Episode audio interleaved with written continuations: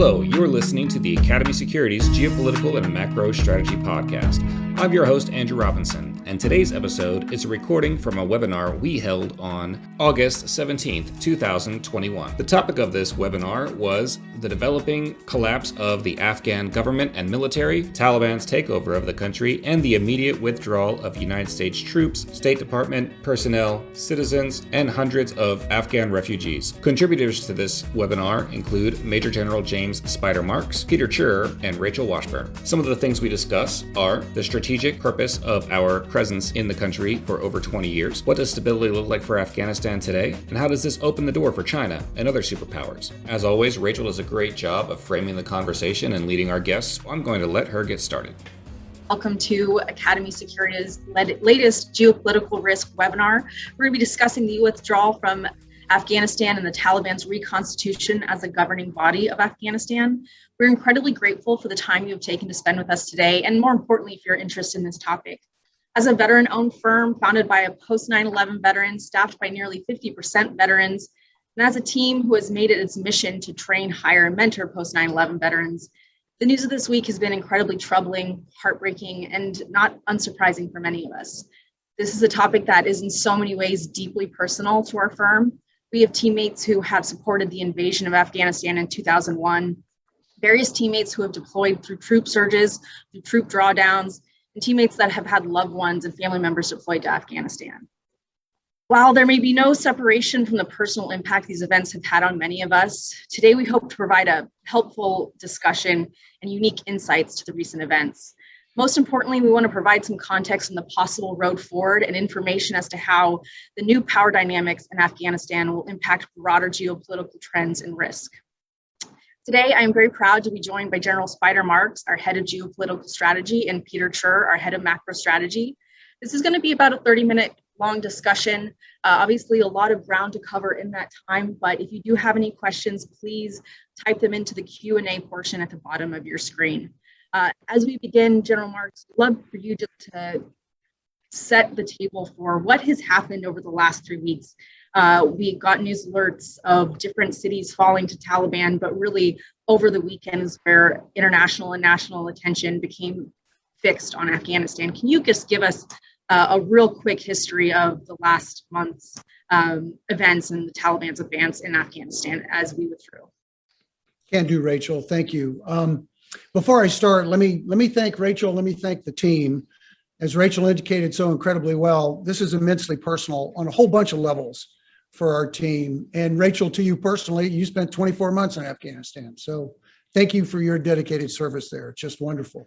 Um, bear in mind that when the Biden administration took over in January, the Taliban was more powerful, had populated and had owned more provinces in Afghanistan than they did pre 9 11.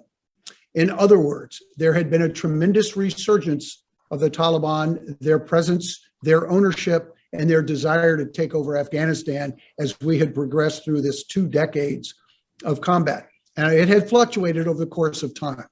More significantly, as we move forward to the events that we see today and this past weekend, is the Taliban really started to increase the momentum at which it had really begun its provincial takeover.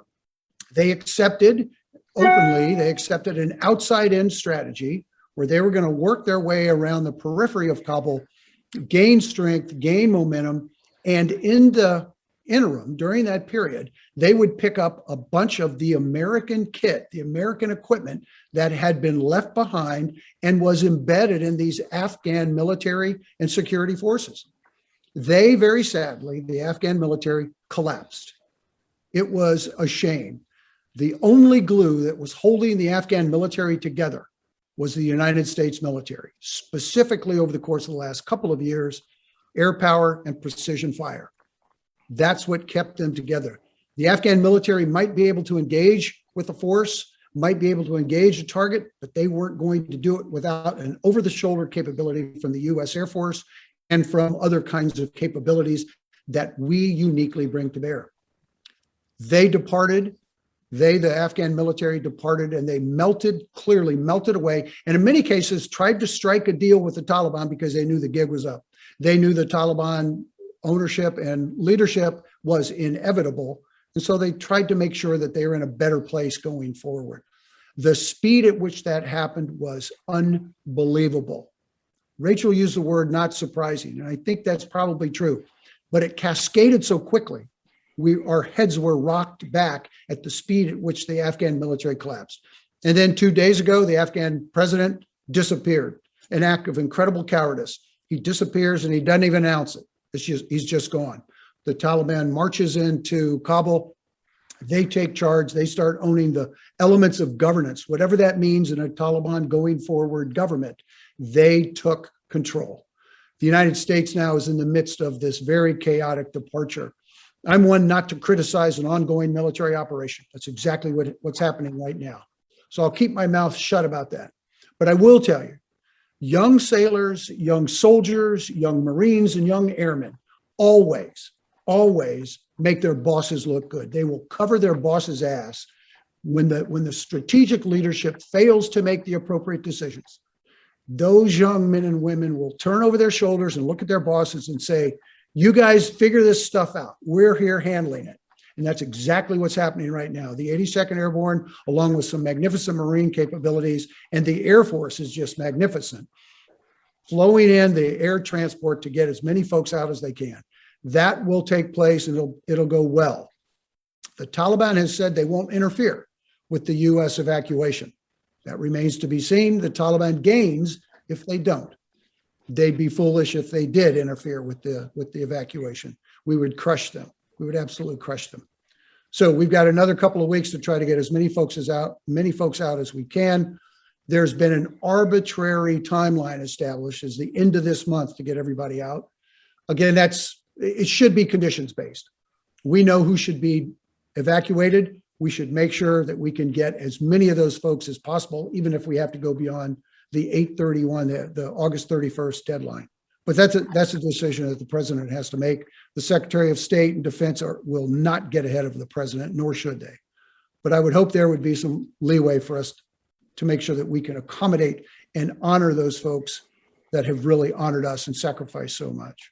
So that's kind of where we are right now. We can certainly get in more detail. Yeah, and Thanks, before Rachel. we start really looking forward, I think it's important to really understand why we were there for 20 years. Clearly, those priorities don't go away overnight with our withdrawal and with the recent events of this weekend.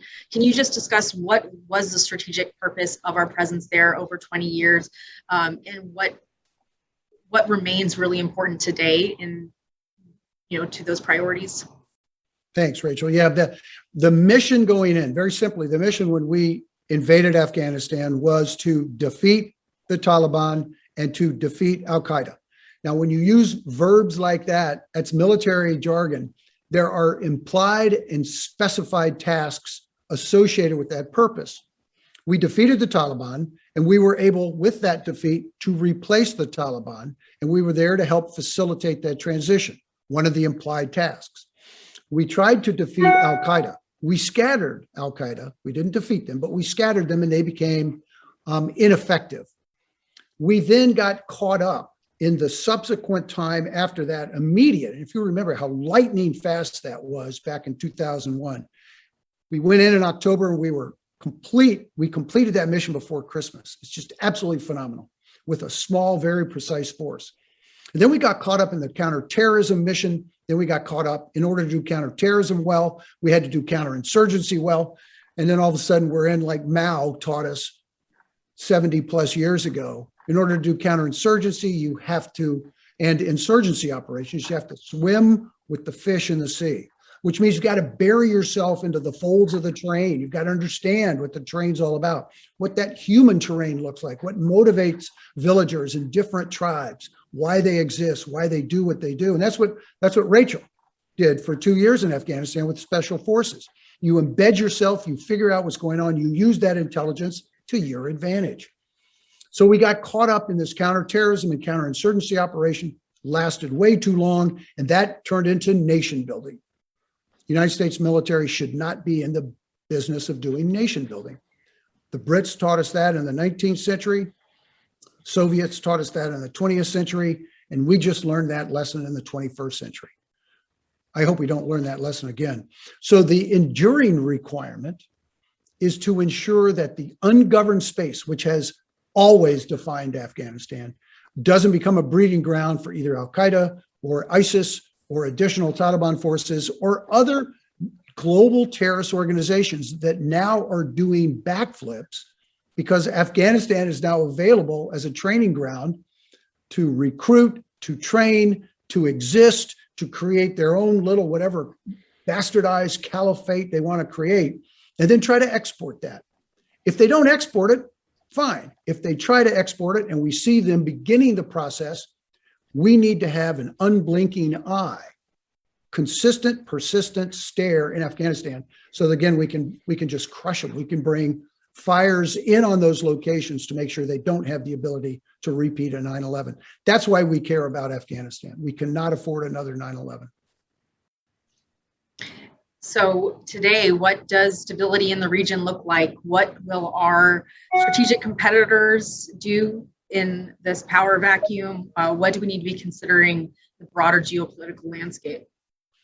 Well, with the United States out of Afghanistan, I'll be the first one to acknowledge that there's going to be an increase in stability. Look, the US presence has always been disruptive. So Pakistan is supporting our departure. I mean, they're they're a partner in many cases, but we understand how we exist with partners and in many cases allies, but they're a partner, but they partner when it's work works to their advantage and our advantage as well. So they're a conditional partner. They are excited about our departure because now they don't have to worry about the FATA, that federally administered tribal area along the border between Pakistan and Afghanistan. They're going to spend all their time thinking about and how they're going to work their relationship with India, two nuclear powers, Pakistan and India. Iran, on the other hand, is going to be equally excited the fact that there isn't a US presence in western and southern Afghanistan. They don't have to worry about what that unstable, you know, that unstable border looks like they can spit, they see that as an increase in stability. China will exploit this, obviously, with uh, rare earth minerals in Afghanistan. They will try to exploit it, and they might be more successful. They might be the superpower in the shadow of the Brits and the Soviets and the United States that now really gains an upper hand because they go in with their debt diplomacy. Russia certainly will want to take advantage as well. I, would love to now transition to what Peter's thoughts are in terms of kind of at least opening the door to China and certainly beyond, Peter. Yeah, Peter, would absolutely want to hear your points of view. You've discussed a lot about uh, China's One Belt, One Road initiative and how what a different approach they take to international engagement and development. So, what do you see from an international perspective? Yeah, I'll take a step back. And I think when we had the Alaska summit, General Marks and some of our other generals were one of the first to really notice a change in stance from Xi and China, where they really said for the first time, hey, our way is working, your way isn't working, our way is better than yours. And so I see this as a real opportunity for China to come in with their Belt and Road Initiative and attempt to extract resources from Afghanistan and potentially deeming a successful operation after we have just failed there's very little place, uh, uh, and, and there's nowhere else in the world quite like that right now. Maybe a little bit in Venezuela where we are both kind of engaged. Maybe a little bit in Iran where they try maybe and help Iranian oil make its way through. But this would be a real opportunity, I think, for China to come in and say, "Hey, we made things work in this country where the U.S. didn't." So I think they are going to come in. They're going to be fairly aggressive in how they do that. That will enhance or increase this kind of global competition for rare earths and critical minerals and if they happen to be successful, and I think they define success much differently than we do, right? They don't define success about what Afghanistan looks like while they're there or what Afghanistan might look like after they leave. They will define success purely in are they able to extract the resources and wealth that they wanted to. And uh, that to me, I think would be concerning. It would give China, you know, a very strong position when they're talking to other countries. So I, I think this has a lot of potential repercussions to how we think about the world and how everyone else thinks about China over the next year or two years. And Peter, to your point around uh, how China plays in this, you know, anecdotally, I have, you know, felt veteran peers who actually helped secure uh, Chinese development companies in parts of Afghanistan that were doing mining, uh, much like some of the operations they're doing in Pakistan that we've seen um, some recent violence against. It's it's interesting where that partnership has existed over 20 years of our involvement in Afghanistan and how um, it's viewed as a potential risk today.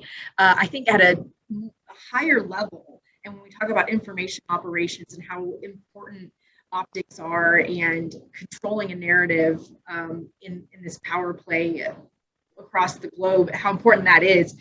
What do you view um, the risk to Taiwan, um, the risk to Ukraine by Russia, the risk to Taiwan by China, given you know one of the global superpowers taking a step back from an engagement in this fashion? So I'll let Spider address maybe those, but I do think from a market perspective, this kind of power growth by China would aid and abet them kind of in terms of delinking from the global economy. So I think that's a change that we might have to face. I think it's something that they're already doing. And I think if Russia decides to flex their muscle, if China decides maybe they can do a little bit more with Taiwan, if Iran starts to be, you know, a little bit more adventurous, these are all going to be problems with global supply chains. I think they're going to be inflationary, they're going to be disruptive, and it continues some of this deglobalization, which is not really good for any of our economies. So, and at the same time, we are making our own steps towards, you know, rebuilding manufacturing in the U.S. So, if this does happen, I think there is a further delinking and decoupling of the global economy, and companies are going to have to look at that and address that, as well as investors. But I'll let Spider turn to talk about the risks. You but know, certainly, as a market participant, I'm worried. Yeah, you know, Peter, um, my view is that this is not necessarily, you know, the end of history 2.0, like Francis Fukuyama told us when the Soviet Union collapsed. Um, this is not the collapse of Pax Americana. This is a this is another slap um, in terms of failed U.S. presence in a folly that we should never have embraced as fully as we did. We can define that as hubris. We can define that as overstep. We can define that as we got lost. We got into Afghanistan and we got lost. We, we, we forgot to drain the swamp to get rid of the alligators, right? We just started fighting everything that was there. Um, so I'm, I'm not concerned that this is the departure of the United States from the global stage, but you're absolutely correct. Our challenge has always been we define success in very precise and I think uh, causal ways. In other words, we will enter in to assist a particular nation to help solve a particular challenge, but there are always conditions uh, there's always a quid associated with what we want to try to do. Um, we want them to be a friend. We want to make sure that they're in our camp. They're, the whole, we want to make sure they alter their human rights perspectives. They want to, you know, et cetera, et cetera, et cetera. And we kind of have this laundry list of stuff they must do. Chinese, by comparison, walk in and say, "We got money for you. You want our money? We're here for you." And it's a Faustian bargain, and they sign up for it and they dig it and they're a-okay with it and the chinese are too because they own them at that point. I mean the, the risk the chinese run and we and i've you and i've had this conversation is that they're we could default on the debt right? And if everybody defaulted on their debt china's sitting there holding a real crap bag can't do a thing and they've overextended themselves. That hasn't happened and i'm not sanguine it's going to. I don't see the conditions where that's going to happen. So we have to continue to engage internationally so that we can make sure that the United States doesn't force itself, negotiate with itself, and force itself over to the corner. Um, this is a, what's happening specifically in Afghanistan is a terrible tragedy on a whole bunch of personal and professional levels. We've acknowledged that. We can recover from that as long as we continue to work on those nations and those partners and create more partners where we can provide real value. If I was in Taiwan, would I be worried about the United States abandoning the Taiwan Relations Act because China now suddenly gets really aggressive? No. No, I wouldn't. Um, if I was in Ukraine, would the United States be walking away from potential Ukrainian membership in NATO? Supportive for that? No. But we made a tremendous misstep in Afghanistan but I would not try to extract too many um, additional challenges that might come from that. Uh, one of the questions from the audience actually touches on something we were discussing before the call went live. How is our decision to not have a permanent presence in Afghanistan different than other places where we do have a permanent presence Japan, Korea, Germany? Peter, can I jump on that and uh, real quickly turn it to you because there's uh, such a huge economic and financial component to that. In Germany, in Japan, in Korea, those nations had an identity, had a language, had a culture. They had been oppressed. They also wanted to advance out of this, this dark period that they had either chosen for themselves, Japan, Germany, or had been thrust upon them for millennia, Korean Peninsula. It's always been the bridge between Japan aggressiveness and Chinese aggressiveness. I mean, Koreans have just been slaughtered for millennia. So they raised a hand and said, look, we want to move forward and we'd like your support. As a result of that support, where we stuck around, we stuck by them and were able to provide a secure blanket of both diplomatic, of all elements of power, diplomatic, economic, and military support that allowed them to grow. And we established milestones upon which we evaluated our support and it worked. In Afghanistan, we've been there for 20 years, 20 years, and the Afghans have not been able to stand up. There is a difference, a significant difference. I mean, look at, I, have spent a lot of my time on the Korean Peninsula. When you look at what Korea looked like in the mid 1950s following the war, it was completely leveled, horrible, everything burned out. Go back 20 years later in the 70s, progress was phenomenal. You go back to Korea to now, and everybody knows it. It's absolutely mind boggling what the Koreans have been able to achieve, the Japanese as well, the German, Germans as well. It was just phenomenal, absolutely phenomenal. 20 years, 20 years after we've been in Afghanistan, we have the departure of the military, the collapse of the government, the president fleeing to Tajikistan. It's a, it's embarrassing. Minimally, it's embarrassing. It's a complete um, departure and turning your back on those in Afghanistan that thought there might be a new future. There isn't as of today. Yeah, and I think what I would add, Spider, is to me, this is almost where we can tie two threads together. One thread really starts with the pandemic, where I think there was this realization about our supply chains and where we're getting materials from. And that maybe we have to address those and they have to either move more domestically or whether they have to at least be with our closer friends and allies. And you know, we've talked often about antibiotics and the U.S. military. How much of the antibiotics from the U.S. military come from China? And you mentioned the word I always butcher, antimony. I think we're you know at the tips of various missiles and weapon heads.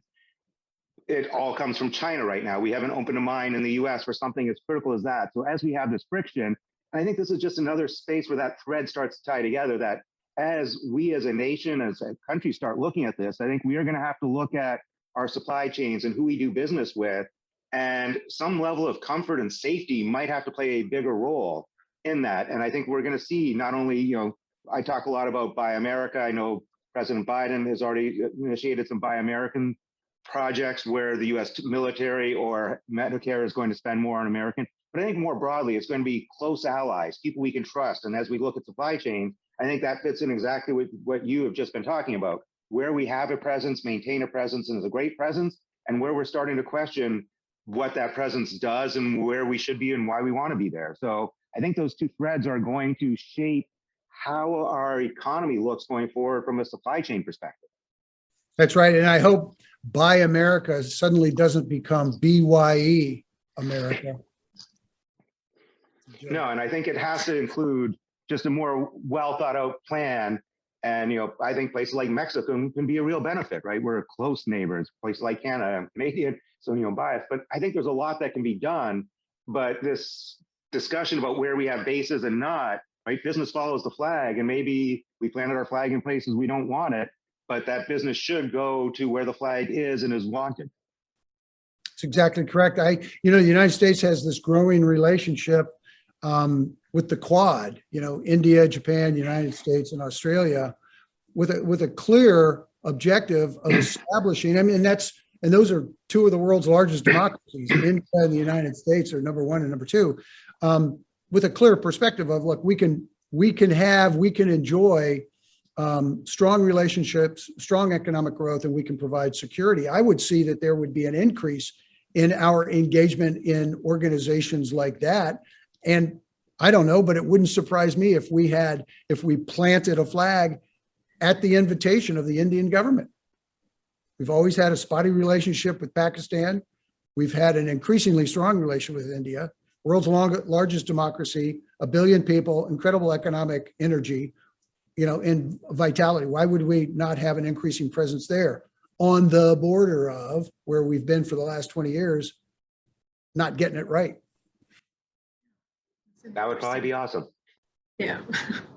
Uh, one or two more questions from the audience I want to pose to you. Um, with the rapid advance of the Taliban, and we saw lots of pictures of them taking over the weapons and the equipment that the US had left there, any concern about maybe sensitive equipment or information being left behind um, that could be used to their advantage? And then, I guess more broadly, uh, what does a Taliban government in 2021 look like? Is it going to be as brutal? Have they um, decided to work with some international norms after their um, you know involvement in the negotiations. You know what is your view of first the, the threat of the taliban to our national interests and what that government may look like moving forward Yeah, I think um, very quickly, I think the kit we left behind for the most part, if it was embedded, and it was with the Afghan military, it's been stripped of sensitive equipment. But that doesn't mean they're not going to reverse engineer, and that doesn't mean that thing's not going to end up in China, and it doesn't mean that technology is not going to be available elsewhere. I think at the very highest levels, there there probably is some risk. I know there are efforts that are routinely in place and rehearsed to get rid of classified things as you're might might have to evacuate or depart more frequent or more quickly than you would expect.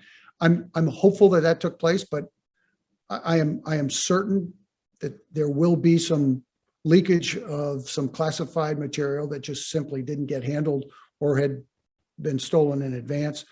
Uh, to your second part of the question, I think the Taliban 2.0 is going to look like Taliban OG. I don't think there's going to be any difference between the Taliban we saw from 96 to 2001 and the Taliban we see today. There's no reason for us to believe that, despite the happy face that they're putting on right now, because they need to. They want to get some international support. Behavior over time will be the bellwether as to whether it's going to happen. I don't see it happening. I don't see a difference. I think there will be more similarities than there will be differences. Peter, another question from the audience. Do you think the Buy American plan could disrupt efficiency of global capital distribution? And does the United States government, government need to offer uh, US companies financial incentives to offset the cost of disrupting those current supply chains? Yeah, and I think um, that's one reason we've been part of, you know, kind of viewing the this world as inflationary, that I think some of this is going to come back. And when you look at where they're starting, right, we're starting with US government spending. So it'll be defense spending where they'll impose a higher Buy American. Um, it will be on healthcare and Medicaid spending. And if you think about it, it kind of makes perfect sense. We currently seem not to care as much about taking on debt. That's cheap. So if the government starts overspending a little bit for that, and then I think we will see um, support for supply chain activity. We will see some elements of stimulus and tax breaks to help bring that stuff onshore. Again, I don't expect to see heavy manufacturing. We're not going to go to, you know, big chimneys everywhere. I think it's going to be relatively light, heavily automated manufacturing. So I think the big resources demand is going to be for logistics. People can help with that. But I do see that as inflationary. I see job growth coming, and I see it might not be quite what was traditionally middle class or middle tier management might be a step below that, but there will be this, you know, real opportunity. I think as that comes, it is going to be expensive. Some of this is going to get pushed through with government support. Some of it's going to be done directly by government spending. Then the other part, I think this is what's really different, is as people can phrase some of this as being sustainable, right? Hey, we're taking a supply chain back from a place that we don't like how they treat their people, or maybe there's too much pollution in that region, right? I think now we're living in an age where if you took on, say, 10 cents of cost for making your process or your product more sustainable, you can probably pass on seven cents of that, six, seven cents to the consumer. So the consumer starts bearing that cost because the consumer is very sensitive about these and wants those products.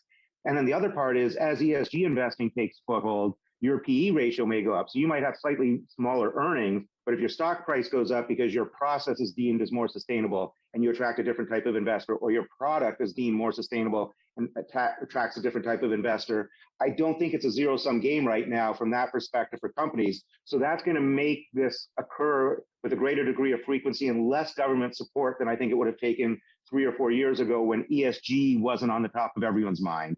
And a lot of that was definitely driven forward even by the pandemic.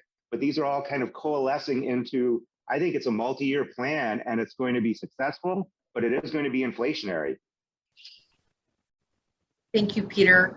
Um, and with that, General Marks, any closing comments? Um, you know, the drawdown began in 2014, but uh, in many ways, it felt like the closing of the war happened overnight.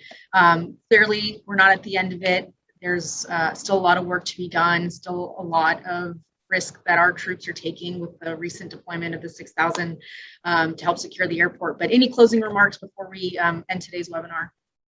Well, thanks, Rachel. Um, I would say our service members will make us proud. They, they will execute this evacuation with incredible professionalism and it will go smoothly. There will be bumps. We can expect that. I hope what we're seeing is this might simply be the departure, this should be just the departure of US presence from Afghanistan, but certainly not from the region. We've created, over the course of 20 years, lasting relationships. We've identified those that um, can be partners. We've identified them.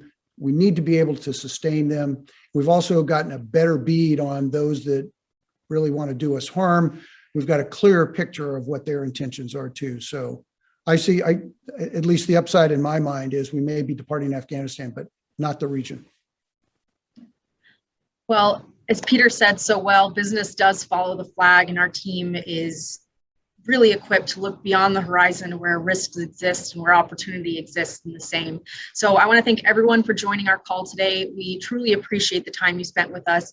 Uh, there are some questions in the queue that did not get answered. We will follow up, but if as the news develops, as you're reading things beyond the topic of Afghanistan, if you would like some insights from our team, please reach out to your coverage officer or at info at academysecurities.com. And we look forward to answering your questions and being a helpful partner. Uh, have a great afternoon and a great week. Thank you, Rachel, Major General Spider Marks, Peter Tchir, for your contributions to a very informative conversation. And thank you to our listeners for taking the time today. Academy Securities is a service disabled, veteran owned investment bank with a social mission to mentor, hire, and train military veterans to develop careers in finance. If you would like to engage with our geopolitical or macro strategy group directly, please email us at info at academysecurities.com. I'm your host, Andrew Robinson, and I look forward to speaking with you again soon.